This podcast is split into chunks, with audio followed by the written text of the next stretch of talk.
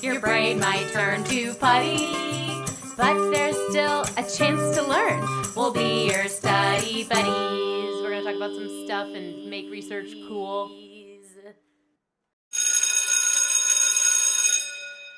What up, what up, what up? Welcome to another week of Study Buddy. Uh, guys, I know the name of our podcast. It's called. it's. I was like, wow, did she just switch to Spanish? Like, are Oh we going there? Like, I mean, I'm not ready, but let's go for it. You know what? Let's try this one more time, my friends. The podcast name is called Study Buddies, and we are a podcast that brings you the latest in science and psychology. And sometimes more. My name is Paula Sanchez Abreu. and my name is Taylor Collins. What's up, Taylor? How are you doing?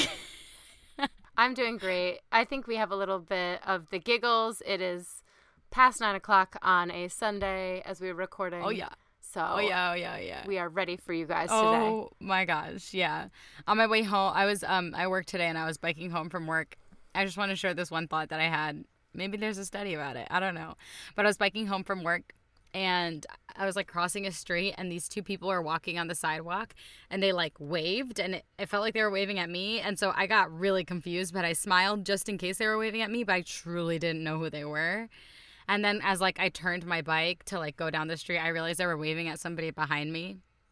And I felt better about the fact that I didn't wave back because it would have been so embarrassing if I had waved back and they weren't talking to me. And then I was like, why is it that we get embarrassed if we think people are talking to us and they aren't? Because I think like I, if I'm waving at somebody and um like a different person waves back and I like wasn't intending to wave at them, I get embarrassed for the person that thought I was talking to them. Like I'm like, ooh, that sucks for them that they thought that and it wasn't true. Do you feel that? No, You don't get embarrassed when you wave at somebody that wasn't waving at you in the first place? no, Is that just me? no, no. I think what you are saying is so relatable. Oh. I just think that, and maybe I'll tell you, maybe I'll tell you a different answer tomorrow when I'm feeling more self conscious. Um, but I think.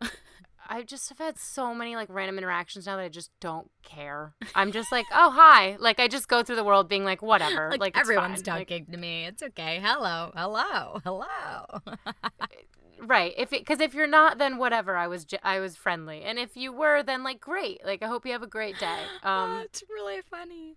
Yeah, I get like I get I I get I feel shame. Like true deep shame and I ruminate on it for too long afterwards. oh no, d- you don't deserve to to give that to yourself. You just you should. I'm like um, the person that waves feel- back and then if they're not waving to me and I figure it out, I make it look like there was like a fly around me. You know? yeah, you cover it Yeah. up. I think that means you're normal, and um, I just have this like disinhibited in- inhibition, Like- or so, I don't know what I'm trying to say. like social meter is just a little Right. off. it's just it's just like no longer registering that I should be like maybe a little bit self conscious about that. no, you shouldn't. Taylor, wave at whoever you want to. Say hello to the whole world. Good morning, everyone.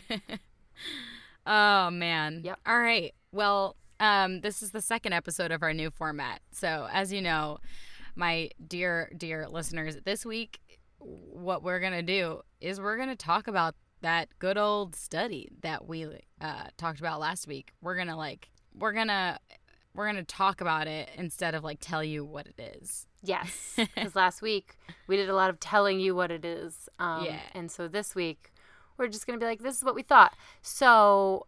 Paula, I'm wondering, Yeah. would you like to give a little like summary of what we talked about last week? Oh, is this a test? It's basically You're a test, testing yeah. me. You will be graded. Uh huh. Okay.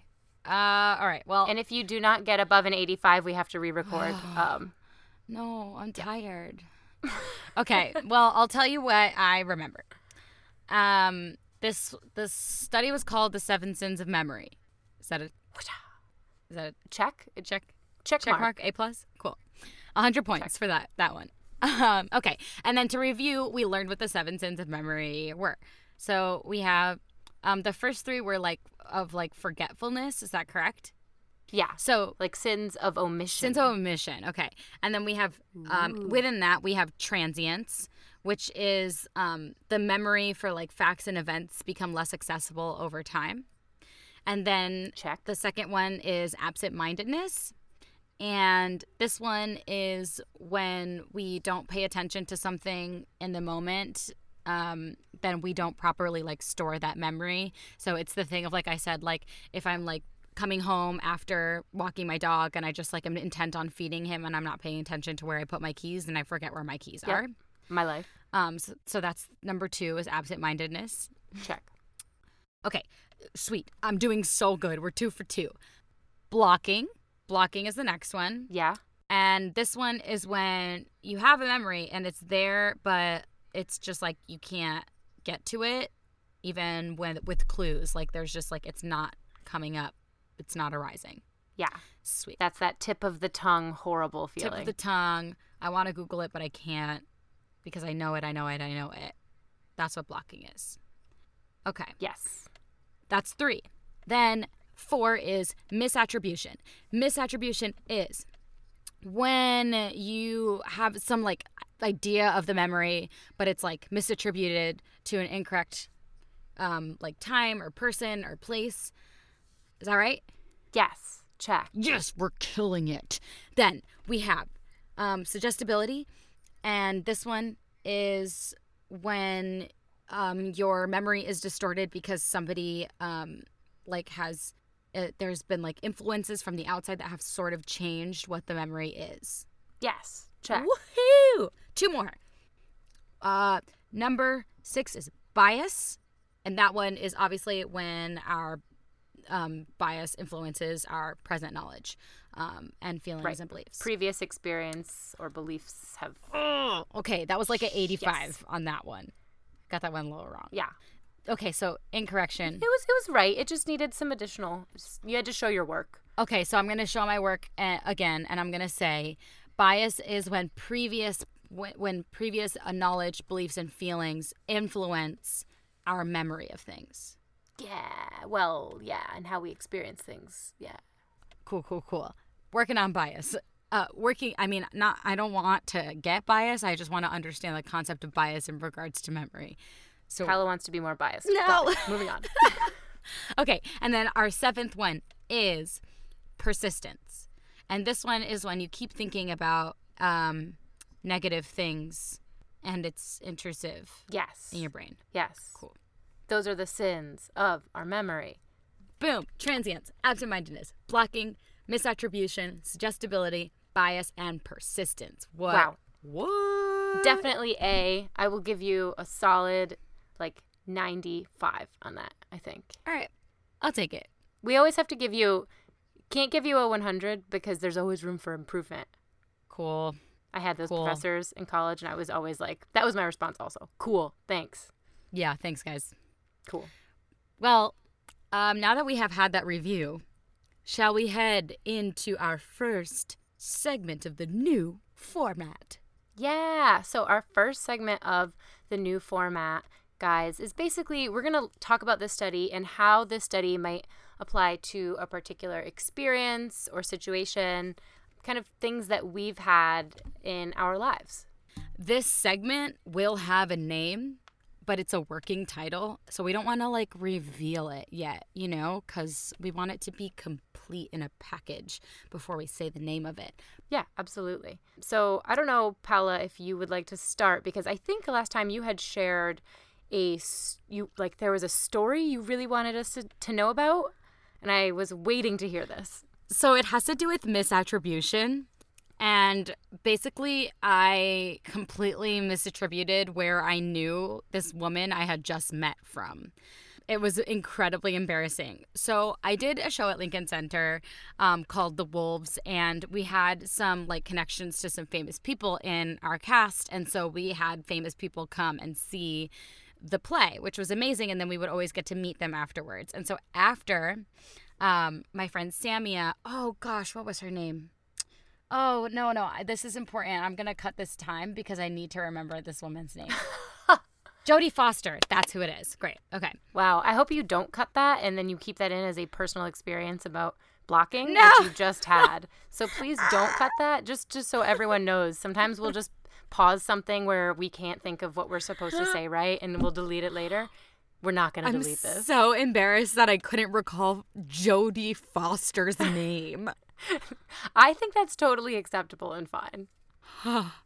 Just hope that Jodie Foster never hears this. And if she does, Jodie Foster, I can tell you that by the look at Paula's face right now, you can't see it, but she's deeply apologetic for forgetting your name. I'm thoroughly briefly. embarrassed, and I'm also thoroughly embarrassed from the story I'm about to tell. Sorry, And look at that that story. You re- you remembered her name within 30 seconds, so it fell I did. So okay, the story is in there.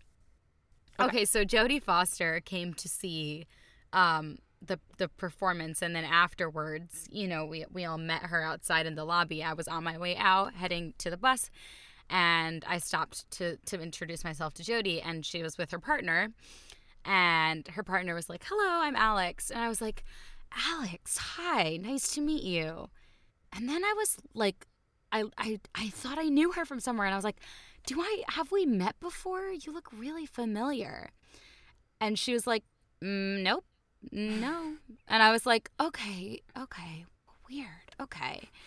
And I spent the next three minutes staring at her, pretending to be involved in the conversation, but just trying to figure out where I had met her before. I was like, I know, I know this woman. I know her. I know her. I know her and um, another like actress from the show came out and introduced herself to Jodie and Alex, and um, Alex introduced herself, and I just I whispered. I thought it was under my breath, but I didn't. As Alex introduced herself to to my friend Teddy, I just whispered to myself, "So familiar." like an Oh, insane no. person and Alex heard and she looked disturbed as one would and um I So just you- like You socially offended Jodie Foster's partner the first yeah and met. Jo and Jodie was just like I think she was just kind of blind to like whatever was happening. Um but like Alex was clearly weirded out. And then I you know I excused myself and I was like nice to meet you both. Like have a good night. Um thank you for coming. Got on the bus halfway home. I realized that I knew her from the television show The L Word. And I just had seen her on my television enough times making out with lots of other women and that's how I remembered her and I thought she was somebody that I knew. Wow. Yep. That's like so interesting that we can feel so comfortable with actors on screen that we feel like they're our friends. Yeah, and it happens to me a lot. I would say that misattribution happens to me very very commonly with um, TV actors that I then meet because that does happen quite often in the city. And That's cool. I, have never run into anyone remotely famous. I think literally ever. Um, it is cool, but it's also really embarrassing when you think you know them and you don't, and you don't like, and you're bad at names, so like you don't recognize them when they introduce themselves, and you just think you've met them before, and you literally haven't. Misattribution gets you in a pinch, man. Yeah, that's a tough one. Yeah. So, my sort of, I guess, thing that this study reminded me of my in my life is a piece on like working memory. interesting. So basically, like going back to the sort of absent-mindedness part where you were talking about your keys and you don't know where they are. Yep. As a person with ADHD, I find that absent mindedness is my like primary state. Like my baseline is absent mindedness. It's your neutral. yes. Um, there is no escaping that. Like if I do not say like for day to day tasks, if I do not like tell myself like Taylor, you need to make a note that you have to take care of this thing, or like to consciously go, you're putting, you're taking your keys and you're putting them here. If I like throw them into a bag where I'm talking to someone and I'm in a rush, like I will not know what where I put my keys. I, I will not know where anything is. and I just I feel that like I feel that like having ADHD has compounded some of these like memory problems. Um, and I, I I'm wondering if maybe we might do a study on it down the line, but like there is a link between like difficulties with working memory and ADHD and how it inhibits that. Like mm, interesting. ADHD doesn't have like a hard time with long-term memory or short-term Right. memory, but it's that like like you taking something and like utilizing it like to function in that little kind of space where you need to like hold the knowledge and then like come back to it and like Yeah, like a short term. yeah. I wonder if I know that for me, like the only reason I always know where my keys are is because they always go back into the same exact spot. And so I Mhm. wonder if there's something about like having places for everything, at least remembering where things are, like having places for everything would help with that. Yeah, no, I think it does. And that's typically what I have to follow. So it's so funny because I, in order to counteract this like absent mindedness um, of like forgetting to do something Mm-hmm. or maybe not paying attention, because it's a combination of like, it's it's not just absent mindedness, but it can be like I think other memory Like other of these sins. yeah, faults as well. But I think this one is like the key one for me. Like I overcompensate knowing that I'm more prone to being absent-minded by mm-hmm. setting like so many alarms and so many like Oh. notes or lists or like it's really funny because people are like, "Oh, you're so organized." And I'm like, "Oh, the only reason I am so organized is actually because I'm deeply deeply unorganized." Like mm. I, I need to be this way or else I will not function. Right. So I've almost found that like mm. I've went on like the opposite end of the spectrum and become like overly attentive to things Yeah. to counteract for the fact that like I'm super inattentive to things. I think that does happen a lot just like working because I'm as a working in in-home professional organizing like a lot of our clients like do have those like ADHD tendencies or like just truly don't know where something is and then like once they get these systems in place they never need us again because they just like they have like that that that organization that helps them like get through and I, I think that's like why it changes lives but it's fascinating to hear you having to come up with that system for yourself or else all things will be lost. Oh, I absolutely have to. Like if I don't write something down, it's not going to happen Yeah. for a fact. Wow. Yeah, that's fascinating. So that is I don't know. That to me seemed like how it the study most like applied to my life personally. Mhm. Yeah. I'm I'm looking at these like others and I'm trying to think of like I think like blocking obviously happens to me. I mean, you saw it happen to me earlier, so that one is a frequent one. And I think that one happens to me most with music, which is so frustrating. Like when you say with music, you mean like with lyrics or with No, with like I'll be literally singing a song and I can't remember the title of the song. Oh yeah. Oh, I And don't that even is crazy. That's like the thing where you're like even when provided with cues, you can't get it. Like I'm singing the cues and I can't figure out the name. See, I've I totally relate to that. I've always been like notoriously terrible at that and kind of jealous at people like who are really good at like trivia, for example. Trivia, What is that? Who are the people that are good at trivia? I you know, I am very envious if you are out there and you are like, "Ah, yeah, like when I watch Like my roommates watch Jeopardy and they know all the answers and I'm like, "How do you do? How do you do?" No, I agree. Like I just I can't. And I, this has been a thing. Like again, unless I intentionally wanted to work on it. So for example, like actors' names, it's the same thing for me with actors' names and music things. Like maybe you're better at actors' names because you're I'm an not. actor. I assure you I'm not.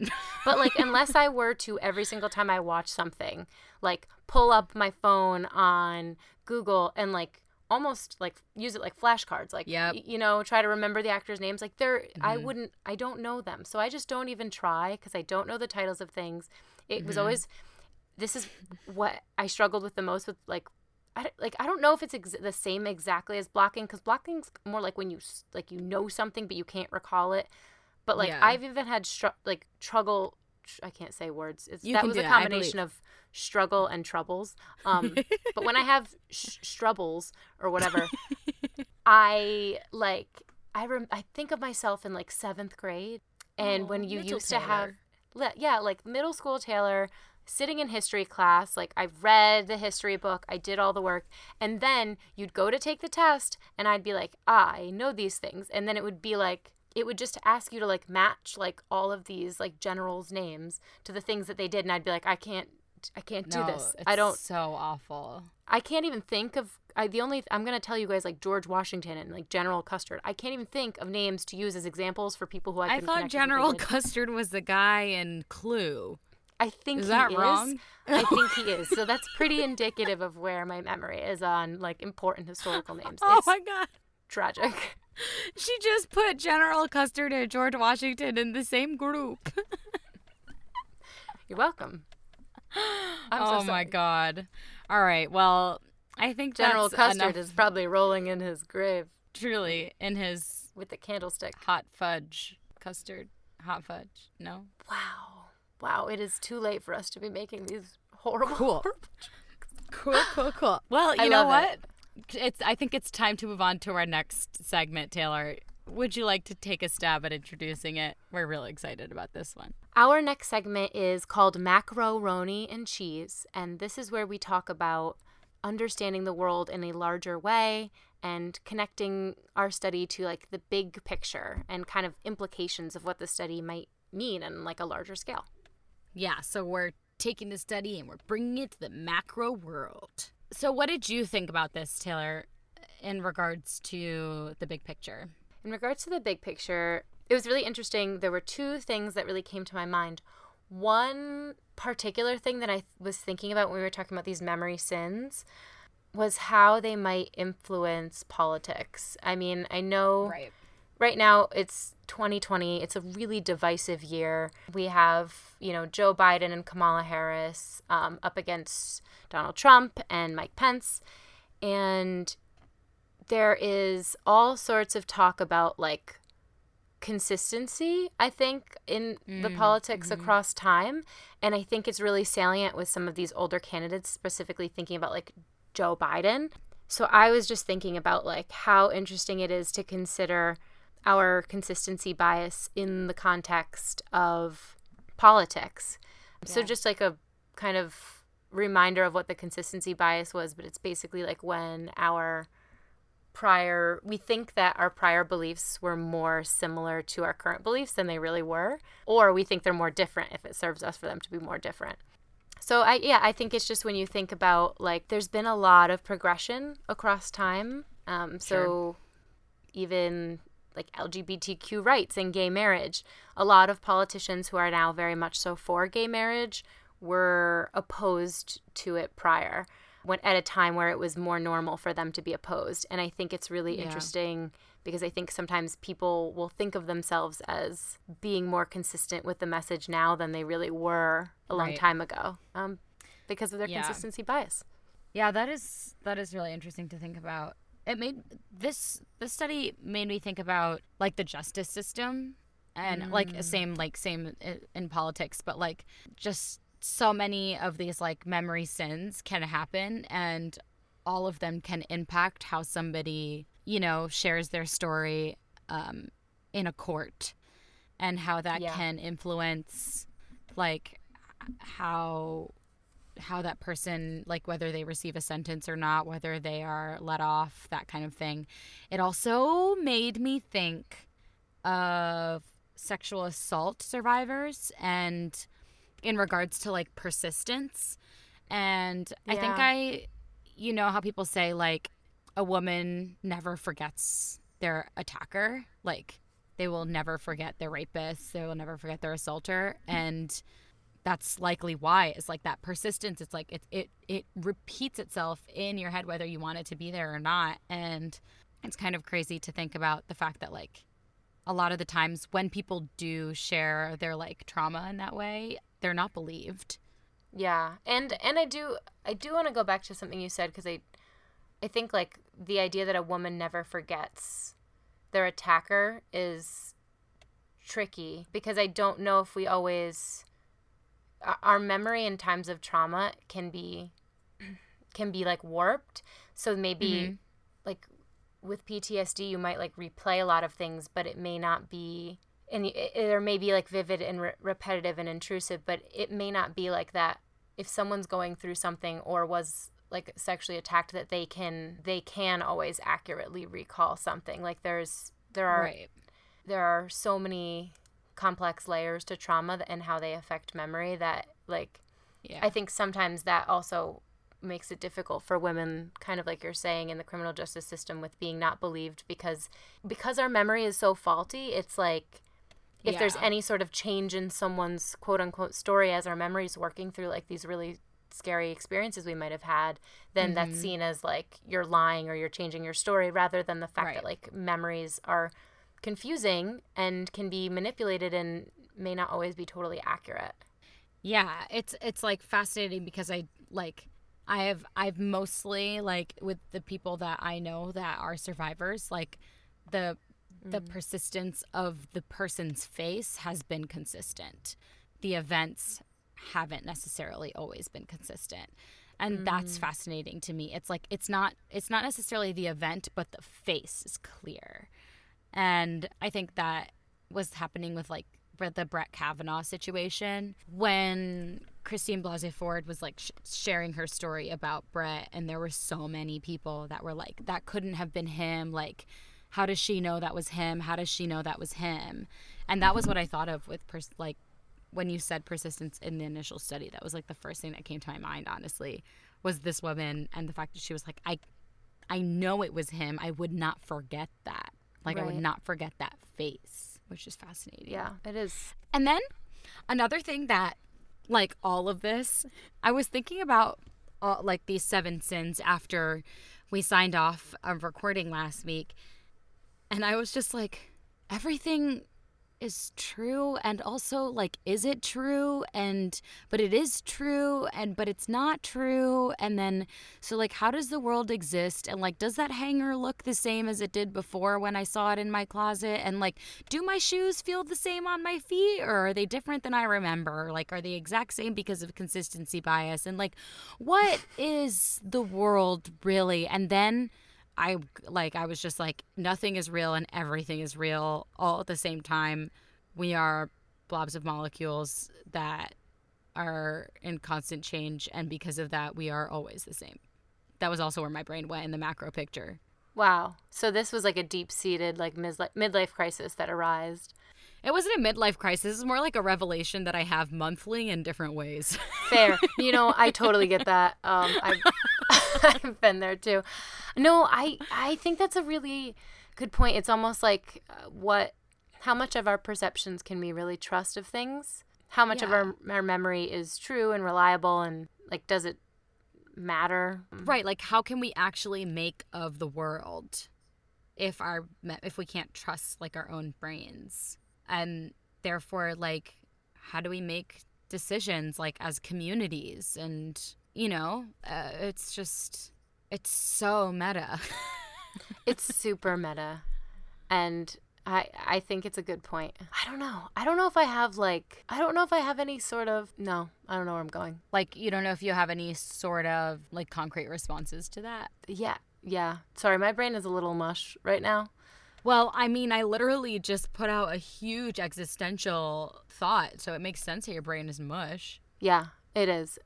I just I guess I guess when you say that it just kind of makes me think like I feel like when I start to think about these bigger picture things, they become overwhelming and I think they're too big for our brains to comprehend. Almost like when you try to conceptualize like light years or like space Yep. or you know, like it mm-hmm. just it becomes to understand like what our memory means or what we can trust or what is reliable. Like I think sometimes in deciphering some of those pieces, I just kind of end up being like, well, I guess for the most part, you have to take things as they come and address realities as they are necessary to be addressed, if that makes sense. That's definitely the logical solution to what I just proposed. I, maybe I'm trying to solve your existential question with a solution. Um, I don't th- know if there is like a solution though. Well, I think it's interesting because I do think that you need to have some sort of coping solution if that is like your philosophy that like everything matters so much and nothing matters at all because everything matters so much. Like if that is like the non-dual picture that you're going to look at the world with, well then you need to like still be able to wake up with a reason to do the stuff that you're doing without getting really involved in it, but like also still do it with care. And I think you're proposing a very logical solution, if you will, quote unquote. to the fact that our memory is so important to us and so like foundational to who we are as beings because it i mean our memories function in so many different ways there we have like memories in our body and like physical memories of things and we we carry memories in that sense and then they shape our interactions with other people like our memories Yeah. are so they shape our daily important. movements. Yeah. Right. But we don't fully understand memory and we don't fully understand memory and we don't know what of it we can trust because uh, almost as you were I think saying in our last podcast uh, what I find is so interesting is when you come to those like head to head battles with someone and you know that might be in a court case over something really huge as like a sexual assault um, or it might be in a disagreement with your partner about like who had said that they were going to pick up milk there is a right usually. Um, sometimes there is a solid right where someone is wrong and someone is right. Sometimes Right. there is no right and there's just like total different perceptions of something and then sometimes even when you have totally different perceptions of something then they're further distorted by memory so actually coming down getting down to like the roots of what actually happened or the justice of something i feel like so often is lost because all we have is our like subjective speculation from things Yeah. It's true. And it makes life feel a little crazy. Right. Yeah, and I think that's why I got a little bit lost because I think sometimes when we have these big existential questions and crises, they're really interesting to dive into and sometimes they're just overwhelming. Yeah. I understand that. I feel very at peace with um much of the meaninglessness and still feel very important within that. Uh, I don't know how I got there, but I don't get overwhelmed with that stuff anymore. I just find it utterly fascinating, which is why this like whole study was it was just a good reminder that like we should take things with a grain of salt. Yeah, our memory is is faulty and it's flawed. Yeah. And all we can do is take steps to kind of I don't know, rehearse things hmm. to remember what's important or do what I do and overcompensate for your inattentiveness and absent-mindedness with like several alarms and lists of things. When I was So um alarms. really little, I had a Palm Pilot. Remember those? And um, Wow. and for those young listeners that do not know, a Palm Pilot is an indescribable thing that literally was just there to like help you stay on track with stuff and like write feel stuff. like- down. It was like a electronic planner. You know, the only reason I know what a Palm what Pilot was a Palm? How do we describe that? It was something that was in 90s movies when there was like a superstar who had an agent and their agent always had a Palm Pilot. Like that is what I remember it from. I loved my Palm Pilot so much, and the reason is is because I scheduled my mornings from the moment I woke up until the moment I left for school. So I had 6 a.m. wake up, How old were you when you 6:05 brush teeth. I was seven. That's insane. 6:05 brush teeth. 6:06 take a shower.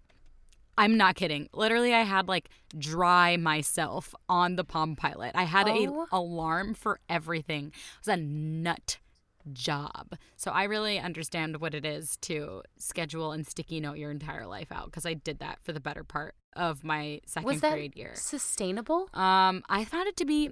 I'm crazy. I found it to be really fun. My parents were so annoyed by it because my Palm Pilot was beeping every three to five minutes. That's also hysterical that it wasn't something your parents like were like, "Hey, we encourage you to do this because you need it." Nope. Like you took it on your own and decided Yeah. to do it and then they were annoyed by it. That's hysterical. Yeah, yeah, yeah, yeah. Well, that was macaroni and cheese. I would think, giving you some stuff to think about. Well, that's our podcast for the week. If you have questions, queries, uh, interesting stories or thoughts to share in relationship to the seven sins of memory, please slide into the DMs, slide into the study buddies podcast at gmail.com. We want to read what you got to say. yeah message message reach out ask a question if there's any sort of thoughts um, we do want to like leave a space in case there's any sort of i guess really interesting topics of discussion that might come up so feel free Yay! All right. We will see you next week with another episode of Study Buddies. Have a kick booty week. Oh, yeah. Bye, guys. Study Buddies was created by Paula Sanchez Abreu and Taylor Collins. Our graphic design was done by Monica Ray Summers Gonzalez, and our intro song was composed by singer songwriter Caught in Between. You can follow Study Buddies on Instagram at studybuddies.com and email the show at studybuddies.podcast at gmail.com.